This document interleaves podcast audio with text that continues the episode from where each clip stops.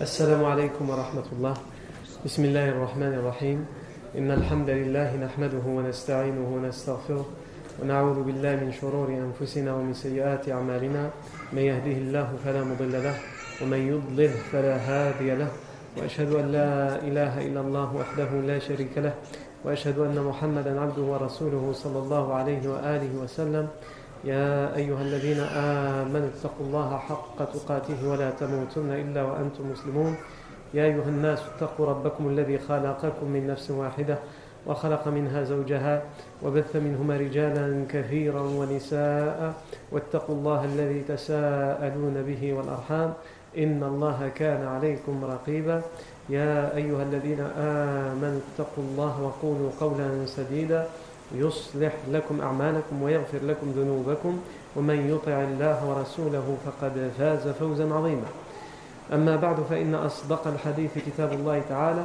وخير الهدي هدي سيدنا محمد صلى الله عليه وسلم وشر الأمور محدثاتها وكل محدثة بدعة وكل بدعة ضلالة وكل ضلالة في النار أجرني الله وإياكم من النار ثم أما بعد.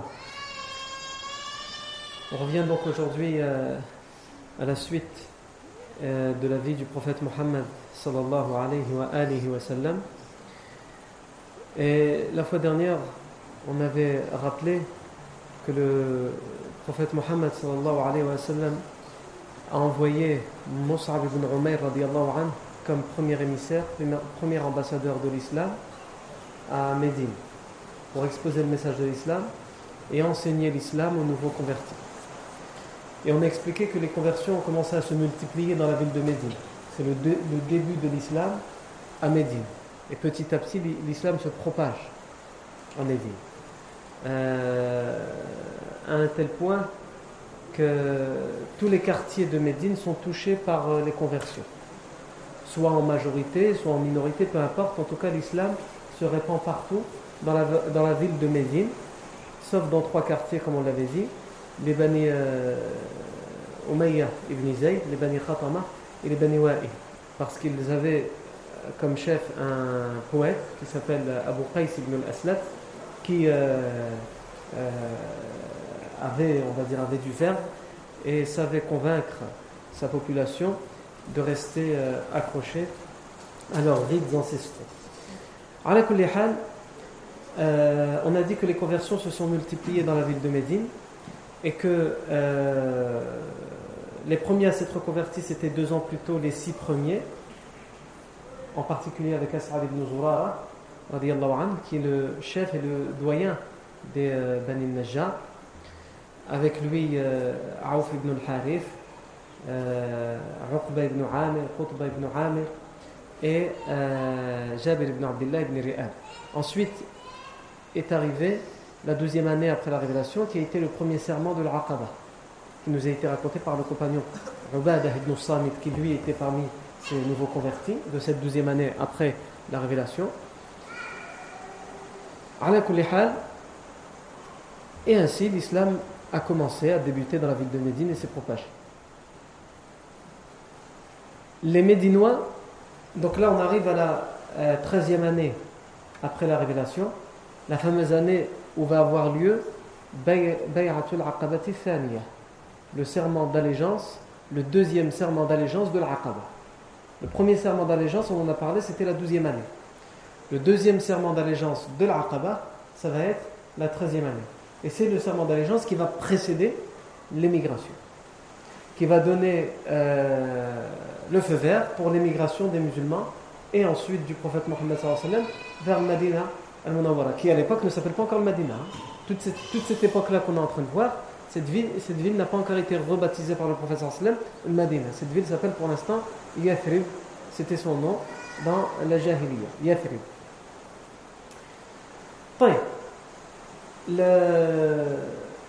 Mus'ab ibn Umair radiyallahu anhu a passé presque une année à Médine. Il revient avant le début du pèlerinage à la Mecque pour rapporter au prophète sallam que l'islam a commencé à se propager à Médine et que des personnes très importantes se sont converties. Et d'ailleurs, des personnes très importantes arrivent.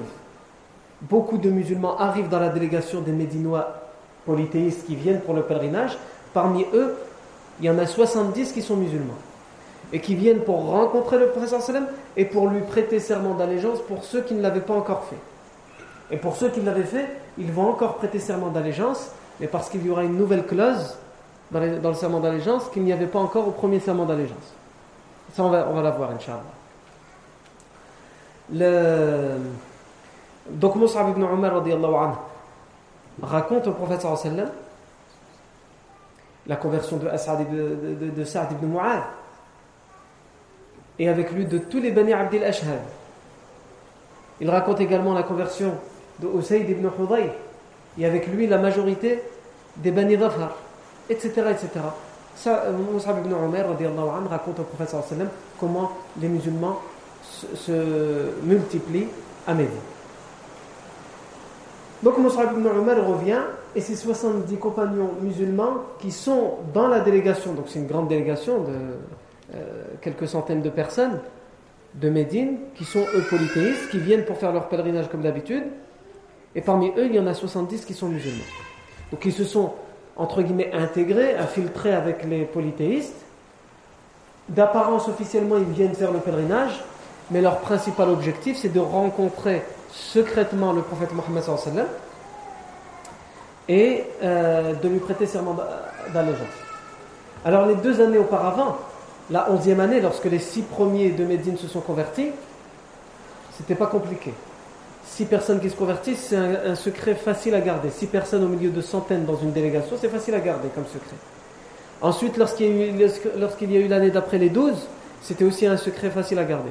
Mais là, c'est 70 personnes qui vont devoir rencontrer en même temps le prophète sallam secrètement. Donc évidemment, ils vont faire tout ce qui est en leur pouvoir pour garder le secret.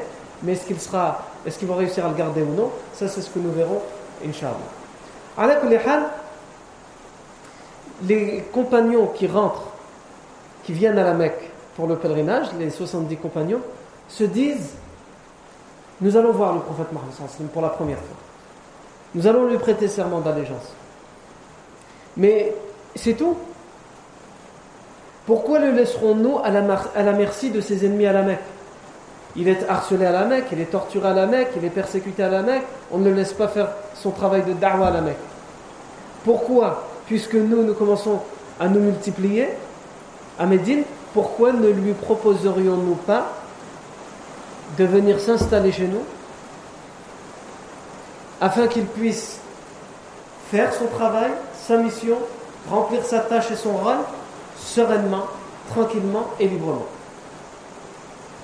Donc ils partent avec l'intention de voir le prophète sallallahu alayhi wa sallam, de lui prêter serment d'allégeance et de lui proposer Yathrib, qui plus tard s'appellera Madina, comme refuge, comme asile. Donc ils arrivent à la Mecque. Et ici, donc, on va commencer à raconter tout ce qui s'est passé pour ce 2e serment d'allégeance de l'Aqaba. Et comme à notre habitude, on a besoin de savoir ce que nous allons raconter. Est-ce que c'est authentique? Est-ce que c'est authentifié ou non? Ici, toutes les versions qui nous racontent le 2e serment de l'Aqaba, il y a plusieurs versions qui nous racontent en détail le 2e serment de l'Aqaba. Dans toutes ces versions, on retrouve toujours le même narrateur et le même rapporteur, c'est le savant Ibn Ishaq. Rahimahullah. Ibn Ishaq, il est la référence par excellence de la biographie du prophète Mohammed sallallahu alayhi wa sallam. Mais c'est pas parce qu'il est la référence par excellence de la biographie du prophète sallallahu alayhi wa sallam, il est la référence par excellence dans le sens où il a été Ibn Ishaq le premier à raconter tout ce qui avait un rapport avec la biographie chronologiquement du prophète Mohammed sallallahu alayhi wa sallam. Mais est-ce que pour autant ça veut dire que c'est authentique ou non? Ça, c'est une autre question. Alors, Ibn Ishaq, c'est un rapporteur, on le trouve dans les chaînes de transmission. Est-ce qu'il est authentique ou non?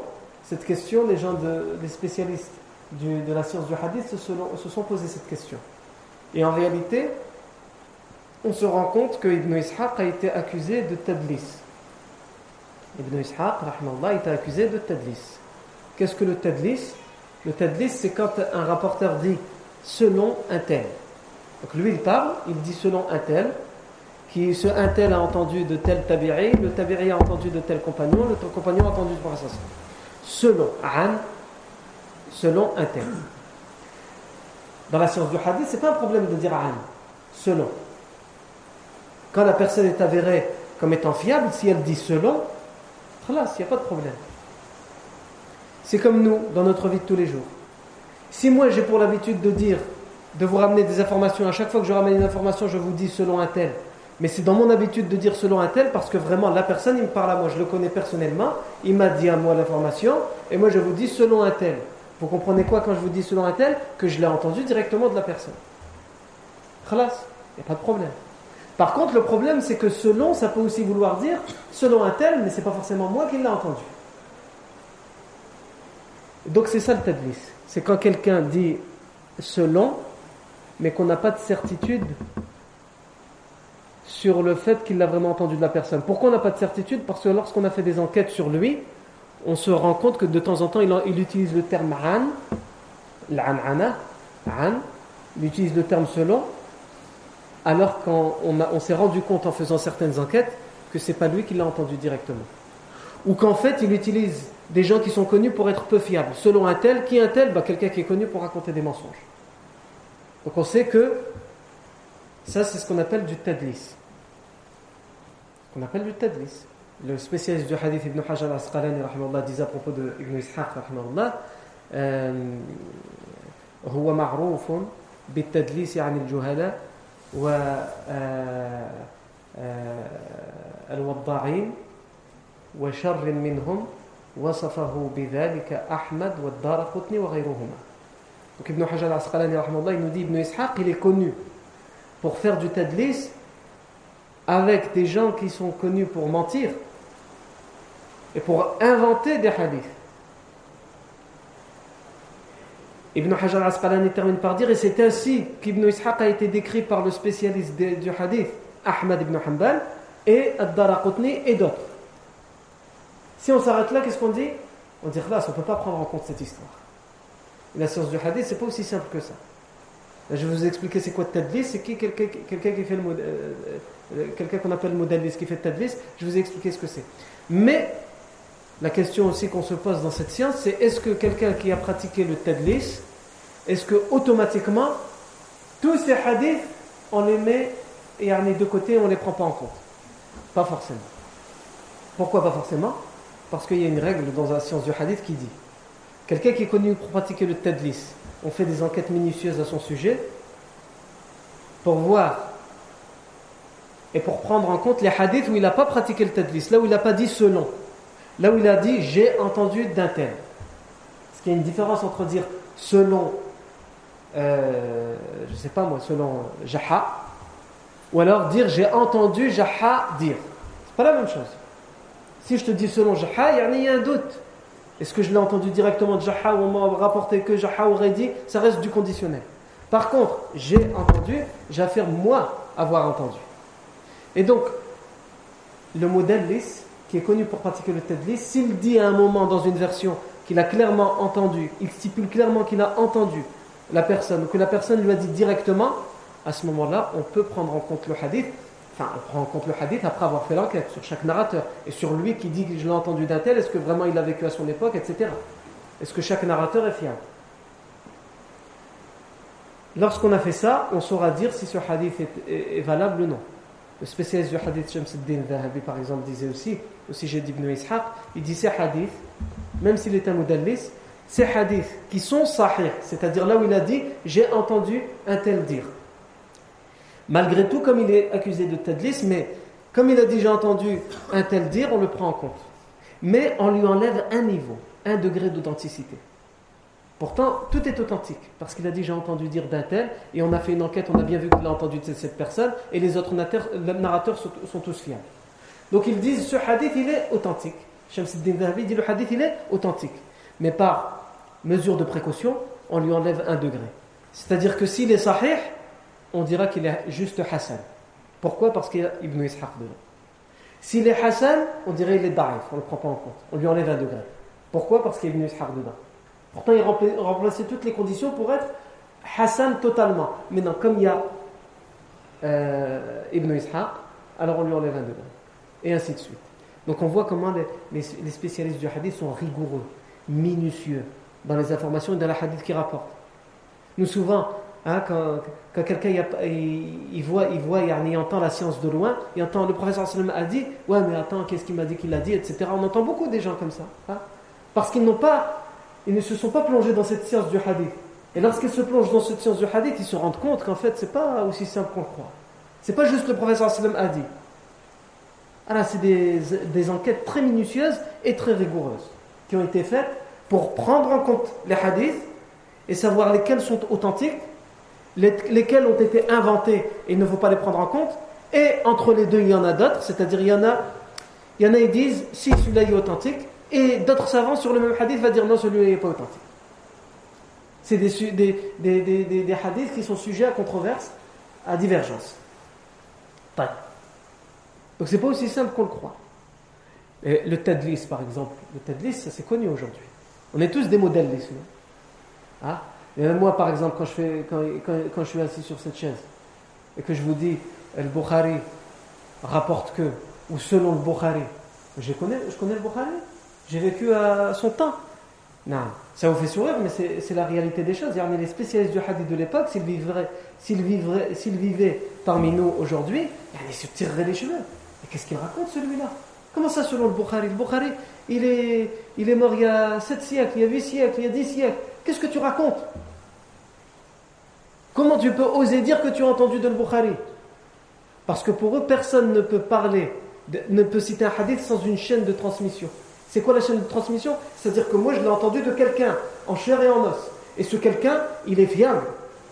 Et lui, il l'a entendu de quelqu'un d'autre. Et de quelqu'un d'autre, comme ça, génération par génération, jusqu'à ce qu'on arrive à Bukhari, qui lui l'a entendu d'un tel, du Tabari un tel, du compagnon un tel, du professeur Hassan. Pour eux, le hadith, il ne peut être pris que comme ça. Et même comme ça, lorsqu'on est sûr qu'on a tous les noms. Maintenant, on ne sait pas encore si on va prendre en compte le hadith. Maintenant, on va prendre la chaîne de transmission, on va prendre les personnes qu'il y a dans la chaîne de transmission, un à un.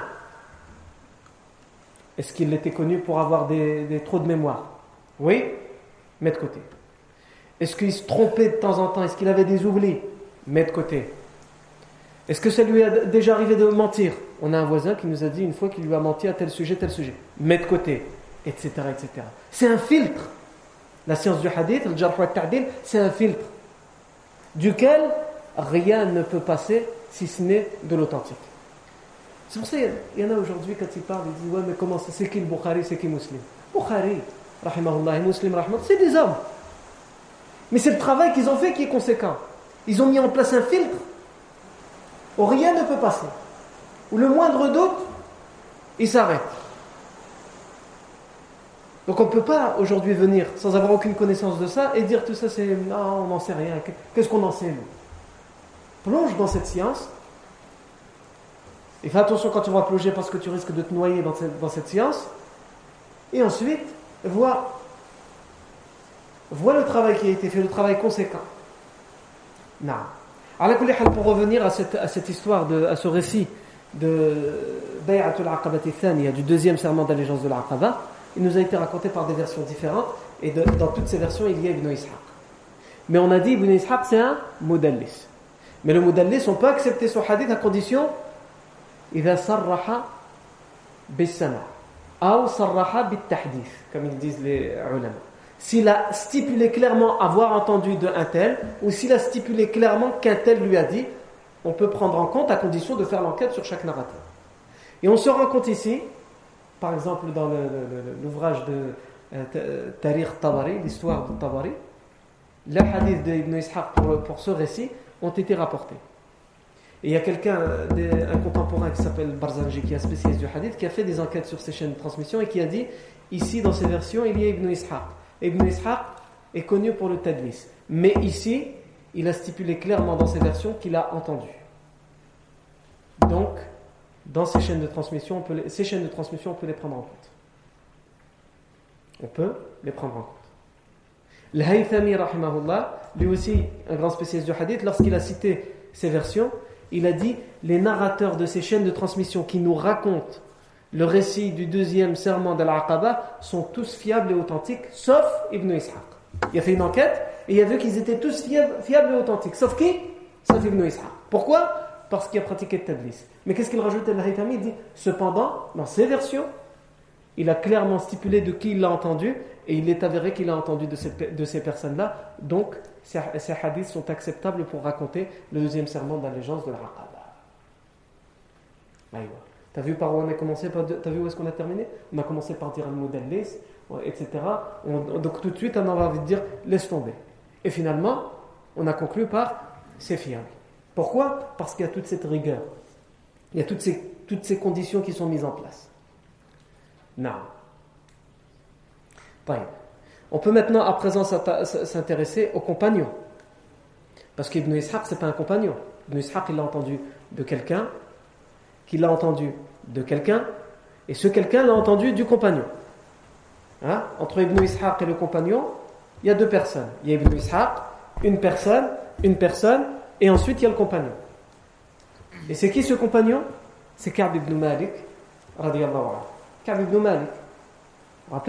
On a parlé la semaine dernière de Ka'b ibn Malik.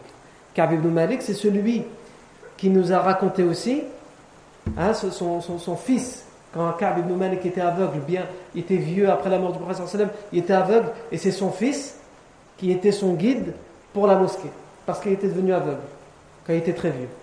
Et que tous les vendredis, son fils, il entendait son père Ka'b ibn Malik au moment de l'adhan du Jumu'ah, il entendait son père dire « Allahumma arham Aba Umama » « Oh mon Seigneur, fais clémence à Abu Umama » Irham Aba Umama. Fais clémence à Abu Umama. Abu Umama, c'est qui? C'est As'ad ibn Zurara, le doyen des Bani Najjar qui s'est converti avec les 6 premiers de Médine. Ah, fais clémence à As'ad ibn Zurara. Il lui a demandé son fils, pourquoi tu dis ça tous les vendredis? L'adhan du vendredi, pas les autres adhan, plus l'adhan du Jumu'ah. Il a dit parce que je me rappelle qu'au tout début de l'islam à Médine, le premier à avoir présidé le Jumu'ah, à avoir institué le Jumu'ah à Médine, à la périphérie de Médine, c'était As'ad ibn Zurara. C'est lui qui a commencé cette sunna à Médine. Et donc c'est pour ça que quand j'entends l'adhan du Jumu'ah, je me rappelle le bon vieux temps. Le Jumu'ah avec As'ad ibn Zurara, alors je dis Allahumma arham Aba Umama. Oh mon Seigneur, fais clémence à Abu Umama. Donc Ka'b ibn Malik, pourquoi c'est lui qui raconte le récit, l'événement du deuxième serment de l'Aqaba? Parce qu'il va la vivre lui-même. Il va vivre le serment de l'Aqaba. Il va aller. Il fait partie de ses 70 et quelques compagnons qui vont partir à la Mecque pour rencontrer secrètement le prophète sallam et pour lui prêter serment d'allégeance. Ka'b ibn Malik en fait partie. Donc, il a vécu cette histoire. Donc, il est à même de nous la raconter. Ka'b ibn Malik, c'est un grand poète. Ka'b ibn Malik, c'est un grand poète de Al-Madina. Et il va devenir un des grands poètes, un des 3 grands poètes du prophète Mohammed sallallahu alayhi wa sallam. Il y aura Ka'b ibn Malik, Hassan ibn Thabit et Abdullah ibn Rawaha. Ka'b ibn Malik, Hassan ibn Thabit et Abdullah ibn Rawaha radiyallahu anhu. Non. Taïb. On en vient à présent à un autre compagnon aussi très important et qui fait partie de ce qu'on appelle al-Nuqaba, les chefs, les doyens, qui vont se présenter au prophète sallallahu alayhi wa sallam à Médine.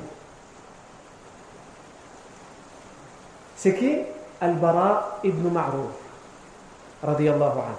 Al-Bara' ibn Ma'rur qui est un doyen, qui est âgé, qui est très respecté, et qui est le chef des Bani Salama.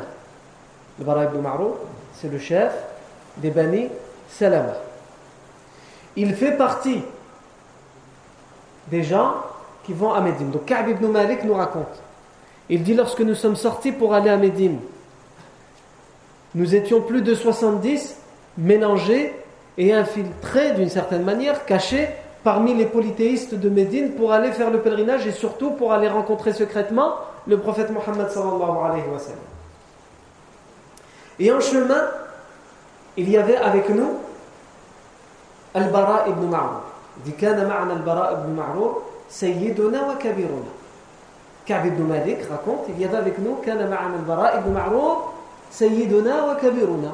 Il y avait avec nous Al-Bara' ibn Ma'rur, qui était le plus âgé d'entre nous, c'était notre doyen, wa sayyiduna, et c'était notre chef, notre leader. Il était notre leader et notre doyen, le plus âgé d'entre nous. Donc il était le plus respecté dans la délégation. Il dit, et lorsque nous sommes sortis de Médine, nous étions sur le chemin, Al-Bara' ibn Ma'rur radiyallahu anhu nous a dit, Inni ra'aytu ra'yan, wallahi ma adri atwafiqunani alayhi amla. Il nous a dit, j'ai une idée, je pense à quelque chose, et par Allah, je ne sais pas si vous serez d'accord avec moi ou pas. Qulna lahu wa ma dhak. Nous lui avons dit, c'est quoi cette idée, c'est quoi cette opinion dont tu veux nous faire part et tu ne sais pas si on va être d'accord avec toi ou pas. Il dit, Inni ara alla ada'a hadhihi al-baniyya bi dhahrin minni, yani al-Ka'ba, wa an usalliya ilayha. Je trouve, je pense qu'il ne faut pas laisser, il montre la direction de la Qibla, de la Mecque, il ne faut pas laisser cette maison, en parlant de la Kaaba, qui sont encore à des centaines de kilomètres, qui sont sur le chemin. Il ne faut pas laisser cette maison, la Kaaba, lorsqu'on prie, dans notre dos, mais plutôt prier vers elle. Puisqu'à l'époque, la prière vient d'être rendue obligatoire avec le voyage nocturne, mais que la Qibla, à l'époque, n'était pas vers la Mecque, n'était pas vers la Kaaba. Elle était vers où? Vers le Masjid al-Aqsa, vers la mosquée Al-Aqsa à Jérusalem, le Quds, Aïwa. Donc à l'opposé, et Bara ibn Ma'rur, radiyallahu anhu, il dit, je pense que nous ne devrions pas prier en direction de l'Quds et laisser le Kaaba dans notre dos, mais plutôt faire l'inverse, prier vers le Kaaba. Ah, qu'est-ce qu'ils lui ont répondu? Ils lui ont dit, ما بلغنا أن نبينا صلى الله عليه وسلم صلى إلا إلى الشام وما نريد أن نخالفه وما نريد أن نخالف رسول الله صلى الله عليه وسلم. Il ne nous a pas été rapporté, lui répondent, il ne nous a pas été rapporté que le prophète Mohammed sallallahu alayhi wa sallam ne prie vers aucune autre direction que le Sham, vers la Syrie. Et le Sham, c'est la Syrie, la Palestine, etc. Puisqu'il priait vers le Masjid al-Aqsa. Le prophète sallallahu alayhi wa sallam prie vers le Sham. Il n'a jamais prié vers une autre direction que le Sham. Et nous ne voulons pas contredire le prophète Mohammed sallallahu alayhi wa sallam. Qu'est-ce qu'il va leur dire, le Bara ibn Ma'rur? Inni la musallin ilayha. En ce qui me concerne, je vais prier vers la Kaaba. Moi, je prie vers la Kaaba. Qu'est-ce qu'ils répondent, eux? Walakinna la naf'al. En ce qui nous concerne, nous, on ne le fera pas. Le prophète sallallahu alayhi wa sallam, il n'a jamais prié de ce côté-là, il prie dans l'autre côté, on va se retourner de l'autre côté, c'est pas possible. Et Ka'b ibn Malik radiyallahu anhu, il dit, et nous avons continué le voyage, à chaque fois que l'heure de la prière arrivait, nous on priait vers Sham, et lui tout seul, il priait vers la Kaaba, donc côté opposé. Wa'ibna alayhi ma sama. Et nous lui avons reproché, nous lui reprochons ce qu'il faisait. Shim'aqou. Aïwa. Billahi alayhi. Imagine ça, ça arrive aujourd'hui. Hein? Al-bid'a, al-mubtadi', al-murtad, al-zindiq, al-fasiq, al-kafir, al-kharij min al-millah, al-kada, خلاص, يعني tous les sobriquets, tous les. يعني eux, ils lui ramènent un argument, ça, Hulala. Ils ramènent un argument de taille. ما بلغنا أن نبينا صلى الله عليه وسلم صلى إلا إلى الشام. وما أردنا أن نخالف رسول الله صلى الله عليه وسلم. Jamais il ne nous a été rapporté que le prophète sallallahu alayhi wa sallam a prié vers une autre direction que le Sham. Et nous ne voulons pas contredire le prophète sallallahu alayhi wa sallam. Ça, c'est un argument. Réponds à cet argument. Comment il a répondu à l'argument? Inni la musallin ilayha. Moi, je vais prier vers la Kaaba. Pas d'argument. Et à aucun moment, ils ont dit on l'a rejeté du groupe, on l'a rejeté de l'islam, etc., etc. On lui a reproché parce qu'on n'était pas d'accord. Mais à aucun moment, on voit qu'il y a eu une guerre à cause de ça. Pourtant, ce n'est pas quelque chose de simple comme divergence ici. Hein. C'est une grosse divergence. Dans la prière, tu vois deux personnes qui prient de manière vers des sens totalement opposés.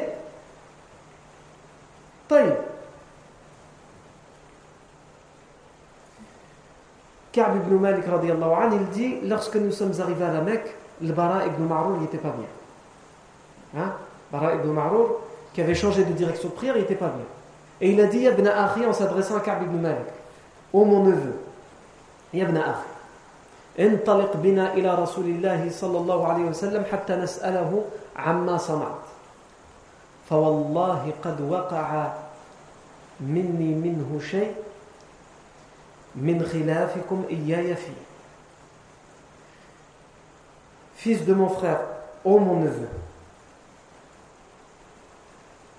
allons voir le prophète Mohammed sallallahu alayhi wa sallam pour que nous l'interrogions au sujet de ce que j'ai fait, la direction de la prière que j'ai changée. Parce que je ne suis pas tranquille à cause de vos reproches. Et moi, je pense que ce que j'ai fait, il n'y a rien de mal. Je considère qu'il faudrait prier vers la Kaaba. Et pas voir la Kaaba de dos quand on prie. Mais voilà, vous m'avez tellement reproché que vous m'avez mis le doute. Allons voir le prophète Mohammed sallallahu alayhi wa sallam. Il dit, فانطلقنا ولكن ما عرفنا رسول الله صلى الله عليه وسلم ولم نراه من قبل. Et nous sommes partis, nous sommes dirigés vers la ville de la Mecque pour trouver le prophète sallallahu alayhi wa sallam, mais nous ne le connaissions pas et nous ne l'avions jamais vu avant. Mais pas encore les photos, la télévision, etc. Ils connaissent le prophète sallallahu alayhi wa sallam de nom, mais ils ne savent pas à quoi il ressemble. Donc comment ils vont le trouver? Ils sont partis à la Mecque. فَلَقِيْنَا رَجُلًا مِنْ أَهْلِ مَكَّةَ. Nous avons rencontré une personne de la Mecque. Nous avons rencontré quelqu'un de la Mecque. فَسَأَلْنَاهُ عَنْ رَسُولِ اللَّهِ صَلَى اللَّهُ عَلَيْهِ وَسَلَّمَ. Et nous l'avons questionné à propos du messager d'Allah sallallahu alayhi wa sallam. Où est le prophète? Peux-tu nous indiquer où est le prophète? Et cet homme de la Mecque, il connaît le prophète. Tout le monde le connaît à la Mecque. Qu'est-ce qu'il dit? Il leur dit, هَلْ تَعْرِفَانِ رَسُولَ اللَّهِ صَلَى اللَّهُ عَلَيْهِ وَسَلَّمَ. Est-ce que vous connaissez le messager d'Allah sallallahu alayhi wa sallam? Est-ce que vous l'avez déjà vu? Ils ont dit non. Lam na'rifhu wa lam narahu min qabl. Nous ne le connaissons pas et nous ne l'avons jamais vu auparavant. Et alors il leur pose une deuxième question. Wa hal ta'rifani al-Abbas ibn Abdelmutalib ammahu? Est-ce que vous connaissez Abbas ibn Abdelmutalib, son oncle paternel? Ils vont dire na'am, na'rifuhu. فكان لا زال يقدم علينا في المدينة تاجرا. Parce qu'il avait l'habitude de venir chez nous. L'Abbas ibn Abdelmutalib, l'oncle paternel du prophète, il avait l'habitude de venir chez nous à Médine en tant que commerçant. Donc on connaît l'Abbas et on sait à quoi il ressemble. Donc cet homme, il va leur dire فَإِنْ دَخَلْتُمَ الْمَسْجِدَ الْحَرَامَ فَهُوَ الرَّجُلُ الْجَالِسُ مَعَ الْعَبَّاسِ ibn Abdelmutalib. Entrez à la mosquée et l'homme qui est assis à côté du prophète Mohammed sallallahu alayhi wa sallam, l'homme qui est assis à côté de l'Abbas ibn Abdelmutalib, c'est lui le prophète Mohammed sallallahu alayhi wa sallam. Ici, on voit que cet homme, il peut les prendre. Il peut les prendre, aller à la mosquée et dire, voilà, c'est lui le prophète sallallahu alayhi wa sallam. Mais il ne veut pas. Hein, donc il leur dit, est-ce que vous le connaissez? Vous ne le connaissez pas. Est-ce que vous connaissez son oncle? Oui, son oncle le connaît. Ah, bien, allez à la mosquée, cherchez son oncle. Si vous trouvez son oncle, il est assis à côté. Vous ne pouvez pas le rater. Pourtant, ça aurait été plus simple. Venez, je vais vous montrer. Pourquoi? Parce qu'on voit qu'on est dans l'ambiance, à l'époque de la Mecque, où le prophète sallallahu alayhi wa sallam est persona non grata par les notables, les élites de la Mecque. N'importe quelle personne qui vit avec le prophète sallallahu alayhi wa sallam, il est accusé d'être musulman et donc ça peut lui valoir les pires tortures. Donc cette personne-là, il est probablement musulman et donc il a probablement l'habitude de voir le prophète sallallahu alayhi wa sallam et de le rencontrer mais de manière secrète et donc mais il ne veut pas venir comme ça publiquement aller vers le prophète sallallahu alayhi wa sallam. Autrement les idolâtres vont comprendre que lui il est musulman. Donc il leur trouve un stratagème pour qu'ils arrivent à découvrir eux-mêmes qui est le prophète sallallahu alayhi wa sallam. En leur disant l'Abbas ibn Abdelmutalib, vous le connaissez, taïb, il est assis à côté. Alors il dit, Ka'b ibn Malik radiyallahu anhu, فَدَخَلْنَا الْمَسْجِدَ وَرَأَيْنَا الْعَبَّاسِ ibn Abdelmutalib وَرَأَيْنَا رَسُولَ اللَّهِ صَلَّى اللَّهُ عَلَيْهِ وَسَلَّمَ فَجَلَسْنَا إِلَيْهِ. Nous sommes rentrés dans la mosquée, nous avons vu l'Abbas ibn Abdelmutalib et nous avons vu le prophète sallallahu alayhi wa sallam et nous sommes assis auprès de lui, auprès du prophète sallallahu alayhi wa sallam. Et donc, il salue le prophète sallallahu alayhi wa sallam, il salue Abbas ibn Abdelmutalib. Donc évidemment, leur salut avec l'Abbas ibn Abdelmutalib, c'est un salut intime, puisqu'ils se connaissent, ils se sont déjà rencontrés plusieurs fois. Ils ont fait du commerce ensemble. Hein? Le prophète sallallahu alayhi wa sallam, il regarde son oncle et lui dit « Ya Abal Fadl, Il s'adresse à son oncle par son surnom, Abu al-Fadl. Il dit: oh Abu al-Fadl, est-ce que tu connais ces deux hommes? Et Abu al-Fadl, l'Abbas ibn Abdelmutalib, va dire: Na'am. Amma hadha, fal-Bara' ibn Ma'rur. Fal-Bara' ibn Ma'rur, sayyidu qawmi. Wa amma hadha, fa-Ka'b ibn Malik. Abbas ibn Abdelmutalib va dire: oui, je les connais ces deux hommes. Lui, c'est le Bara' ibn Ma'rur, le chef de son peuple. Son titre, c'est quoi? C'est qu'il est le chef des Bani Salama. Quant à l'autre, lui, c'est Ka'b ibn Malik. Il n'a pas dit c'est qui Ka'b ibn Malik. L'autre, il lui a dit c'est le chef de... Lui, il n'a pas dit. Pourquoi? Parce que Ka'b ibn Malik, il est connu. C'était un poète. Et Ka'b ibn Malik, qu'est-ce qu'il dit à ce moment-là? Il dit: فَوَاللَّهِ مَا أَنْسَى قَوْلَ رَسُولِ اللَّهِ صَلَّى اللَّهُ عَلَيْهِ وَسَلَّمَ سَأَلَ الْعَبَّاسِ كَعْبِ بْنُ مَالِكَ الشَّاعِرِ قَالَ نَعَمْ الشَّاعِرِ. Ka'b ibn Malik a été honoré. Parce que quand il va être présenté au prophète sallallahu alayhi wa sallam, il dit lui-même, Ka'b ibn Malik, il dit: jamais je n'oublierai cette parole que le prophète sallallahu alayhi wa sallam a dit à Al-Abbas. Il lui a dit: Ka'b ibn Malik, tu veux dire le poète? Le poète connu. Il a dit: oui, c'est bien, le poète. Et qui, à partir de ce moment-là, va devenir le poète du prophète sallallahu alayhi wa sallam, des trois plus grands poètes du prophète sallallahu alayhi wa sallam, avec Hassan ibn Thabit et Abdullah ibn Rawaha. Non. Le Bara' ibn Ma'rur va raconter au prophète sallallahu alayhi wa sallam ce qu'il a fait. Il a dit: nous on était sur la route, moi j'ai réfléchi, j'ai dit: subhanallah, on prie et la Kaaba est dans notre dos. Et donc j'ai prié de l'autre côté, ils n'ont pas voulu me suivre. J'étais tout seul à prier vers la Kaaba et continuer à prier vers Shah. Qu'est-ce que le prophète sallallahu alayhi wa sallam lui a dit? Il lui a pas dit la hawla wa la quwwata illa billah, comme on aurait dit nous. Il lui a pas dit non, c'est Non. Le prophète sallam, al-hikmah, la sagesse. La personne demande, il comprend son intention n'est pas mauvaise, il explique. Le prophète sallam lui explique calmement. Qu'est-ce qu'il lui dit? Laqad kunta ala qiblatin law sabarta alayha. Tu avais trouvé la qibla si seulement tu aurais été encore un peu plus patient. D'une certaine manière, le prophète sallam dit indirectement que bientôt la qibla va changer, mais que c'est pas encore annoncé. Donc il lui dit: tu es sur la bonne qibla si seulement tu avais encore patienté. C'est pas encore le moment. Il aurait pu lui dire: mais t'es qui toi pour décider comme ça tout seul? C'est toi qui es le prophète, t'as eu la révélation. Enfin, sa pédagogie. Et ça, c'est ce qui nous manque dans l'éthique de la divergence entre nous. Tout de suite, quelqu'un dit une opinion, elle nous semble aberrante. Pour nous, c'est aberrant. Tout de suite, qu'est-ce qu'on fait? C'est pas on va demander à la personne pourquoi tu fais ça et on va argumenter. Non, tout de suite, on s'attaque à la personne. Au lieu de s'attaquer à l'opinion qui nous semble aberrante, on s'attaque à la personne. A'udhu billah. Tu sais ce qu'un tel a dit? Quand tu dis ça, quand tu dis tu sais ce qu'un tel a dit, qu'est-ce que tu fais? C'est pas la chose qu'il a dit qui te pose problème, c'est un tel. Tu sais ce qu'un tel a dit. Donc c'est la personne qui te gêne. Et en vérité, la personne, elle te gênait dès le début. Et la chose qu'il a dite d'aberrante, c'est juste que ça te conforte parce que tu peux l'utiliser, parce que justement c'est une personne qui te dérangeait depuis le début. Comme on le voit avec certains qui osent prendre en moquerie, en raillerie, certains savants contemporains. Sous prétexte que d'autres savants les ont mis en garde. Non. Et qu'est-ce qu'ils font? Mais tu sais aussi qu'est-ce qu'il a dit, un tel. Évidemment, comme vous le savez, celui qui a le dos le plus large pour cela, hafidahullah, c'est Shams ad-Din adh-Dhahabi. Regarde bien, si tu as des urticaires ou si ça te pique quand je dis Shams ad-Din adh-Dhahabi, ça veut dire qu'il y a des symptômes et il va falloir que tu te soignes. Non, parce qu'il y a une maladie qui se propage en ce moment. Quand tu dis Shams ad-Din adh-Dhahabi, il y en a, ça pique, ça le démange. À ce moment-là, c'est les premiers symptômes, il faut faire attention. Tu risques de tomber dans quelque chose de très grave. Non. Et si tu as du mal aussi à dire Cheikh al-Qaradawi, surveille-toi, ça va pas. Et si en plus de ça, tu n'arrives toujours pas à rajouter après le terme al-Qaradawi, hafidahullah, il y a un problème. Va le consulter, c'est urgent. Tu n'es pas encore vraiment atteint, mais ça commence, alors fais attention. Non. Aujourd'hui, c'est pas les idées, Naam, il peut dire des choses qui nous dérangent. Il peut dire des choses qui ne nous convainquent pas du tout.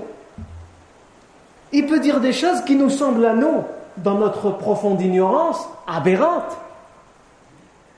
Mais c'est pas ça qui pose problème à ces gens-là. C'est pas ça.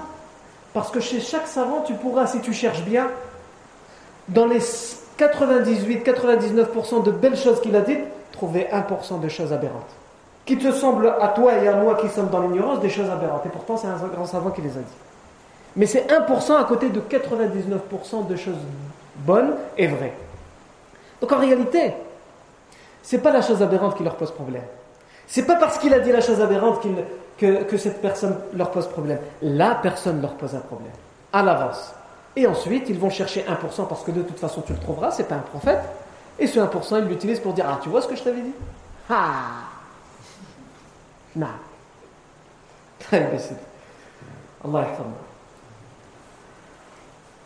Le prophète sallallahu alayhi wa sallam, il lui a dit « Qad kunta ala qiblatin law sabarta alayha » Allahumma salli wa sallam wa baraka ala rasulullah. Regarde, la hikma. Il éduque qui quand il fait ça? Il éduque les compagnons qui étaient autour de lui. Qui eux-mêmes n'étaient pas... Ils lui ont fait des reproches, mais ils n'ont pas exagéré. Ils n'ont pas marginalisé, ils n'ont pas mis en garde, ils n'ont pas... Il est venu interroger le prophète sallam pour savoir est-ce que finalement il s'est trompé ou pas. Le prophète sallam, d'une certaine manière... Il lui dit, tu t'es trompé, mais il fallait juste que tu sois un peu patient et tu n'aurais pas été marié. Tu as voulu aller trop vite. Et donc, il donne en faisant ça, il éduque qui? Il éduque les compagnons qui sont autour de lui. Ah, parce que s'il avait dit, ah non, subhanallah, kif, les gens ils prient par là, toi tu pries de l'autre côté, mais kif. C'est pas comme ça qu'on fait. Les compagnons qui étaient autour de lui, qu'est-ce qu'ils auraient pu dire? Ils auraient pu dire « Ah !» Tu vois qu'est-ce qu'est-ce qu'on t'avait dit? « Yallah !»« T'as pas voulu nous écouter, écoute !» Mais là, qu'est-ce qu'ils peuvent dire? Même si le prophète sallam, de manière sage, il dit « Tu t'es trompé !» Il lui dit « Tu avais raison si seulement tu avais été patient. » C'est-à-dire, d'une certaine manière, il lui dit « Tu t'es trompé, mais les autres, ils peuvent pas te critiquer parce que tu as plusieurs épisodes d'avance sur eux. » C'est juste que tu as voulu aller trop vite. Donc les autres, ils sont obligés de se taire. Donc il les éduque pour leur montrer que même s'il s'est trompé, à partir du moment où il nous posait la question et qu'il revient sur son erreur, khalas. Non.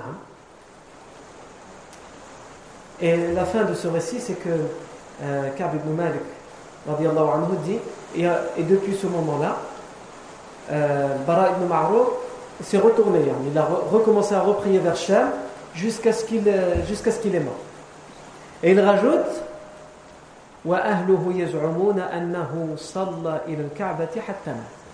mais ses enfants, sa famille, ils prétendent, ils disent qu'il a continué à prier vers le Kaaba jusqu'à ce qu'il fût mort. C'est Ka'b ibn Malik qui rajoute ça. Il dit quand il est revenu, il a arrêté de prier vers le Kaaba. Même si ses enfants, ils prétendent que non, il a continué à prier vers le Kaaba jusqu'à sa mort. Il n'a jamais changé de qibla. Il dit mais c'est faux, ce n'est pas comme ça. Nous le connaissions mieux que eux. Qui va dire que vous connaissiez mieux Ka'b ibn Malik que ses propres enfants et sa propre famille? Naam. Dans quel sens? Parce qu'il priait avec eux, il priait à la mosquée, ils voyageaient avec lui. Ils priaient ensemble. Ses enfants étaient encore très jeunes. Pour se rappeler ce qu'il a continué, puisque c'est juste en quelques mois plus tard que la qibla va changer. Est-ce que pour se rappeler concrètement si Ka'b ibn Malik est revenu vers le Sham? Non. En tous les cas, ce récit nous montre que le Bara ibn Ma'rur, le doyen et le chef des Bani Salama, va être le premier à prier vers la Kaaba, avant la révélation. Même si, selon Ka'b ibn Malik, que lorsqu'il va demander au professeur Sim, le professeur Sim va dire « Tu étais sur la bonne qibla, si seulement tu avais été patient, il va... » finalement revenir vers la prière vers le Sham. Non. Ça c'est le Bara ibn Ma'rur radiyallahu anhu qui va mourir avant que le professeur sallam n'émigre à Médine, juste quelques mois avant que le professeur sallam n'arrive à Médine, il va mourir.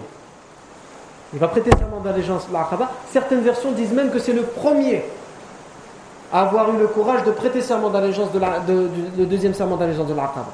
Certaines versions disent que ça va être le premier. Non. Al-Bara' ibn Ma'rur, juste avant de mourir, il va faire un testament. Il va dire: je donne un tiers de mes richesses au prophète Mohammed sallallahu alayhi wa sallam. Le deuxième tiers, je le donne pour la religion, fi sabilillah, pour Allah. Faites-en ce que vous voulez pour l'intérêt de la communauté et de la religion. Le troisième et dernier tiers, pour mes enfants, pour mes héritiers. Lorsqu'on va ramener un tiers de ses richesses après sa mort au prophète sallallahu alayhi wa sallam, le prophète sallallahu alayhi wa sallam, il va dire: rendez-le à ses héritiers. Rendez-le à ses héritiers.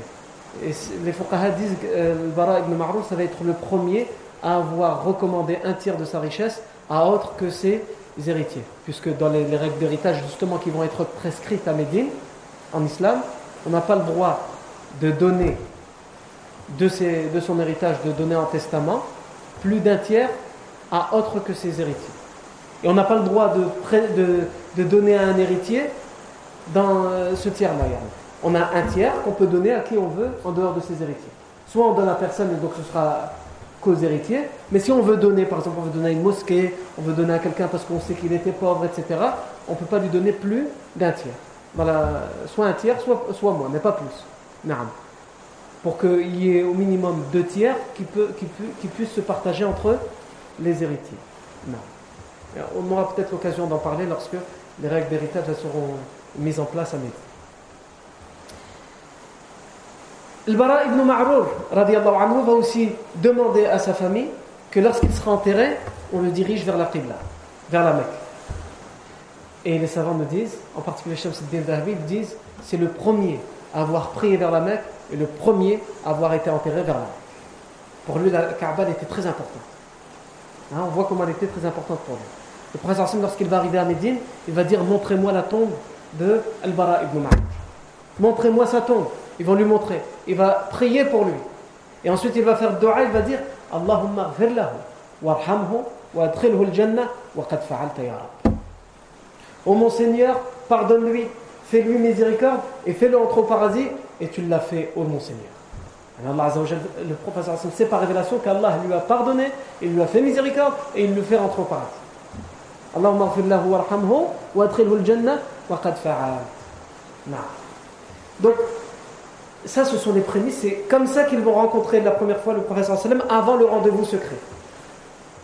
Là, ils ont juste été voir le prophète sallam pour lui poser la question sur la prière vers la Kaaba. Mais le deuxième serment d'allégeance de l'Aqaba, ça va être pendant le rendez-vous secret, quelques jours plus tard. Mais il y a aussi quelque chose de très important qui va se passer avant le serment d'allégeance, avant le rendez-vous secret.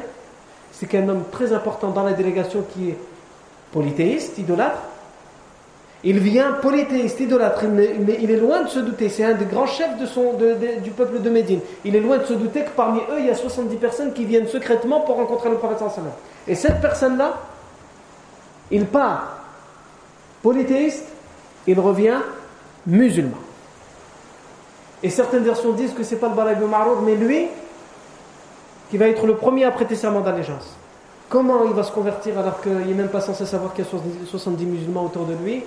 Comment il va prêter serment d'allégeance, tout ça. Et qui est cet homme surtout? Tout ça, c'est ce que nous verrons bi'idhnillah la fois prochaine. Barakallahu fikum pour votre attention. Subhanakallahu wa bihamdika, ashhadu an la ilaha illa anta, astaghfiruka wa atubu ilayk.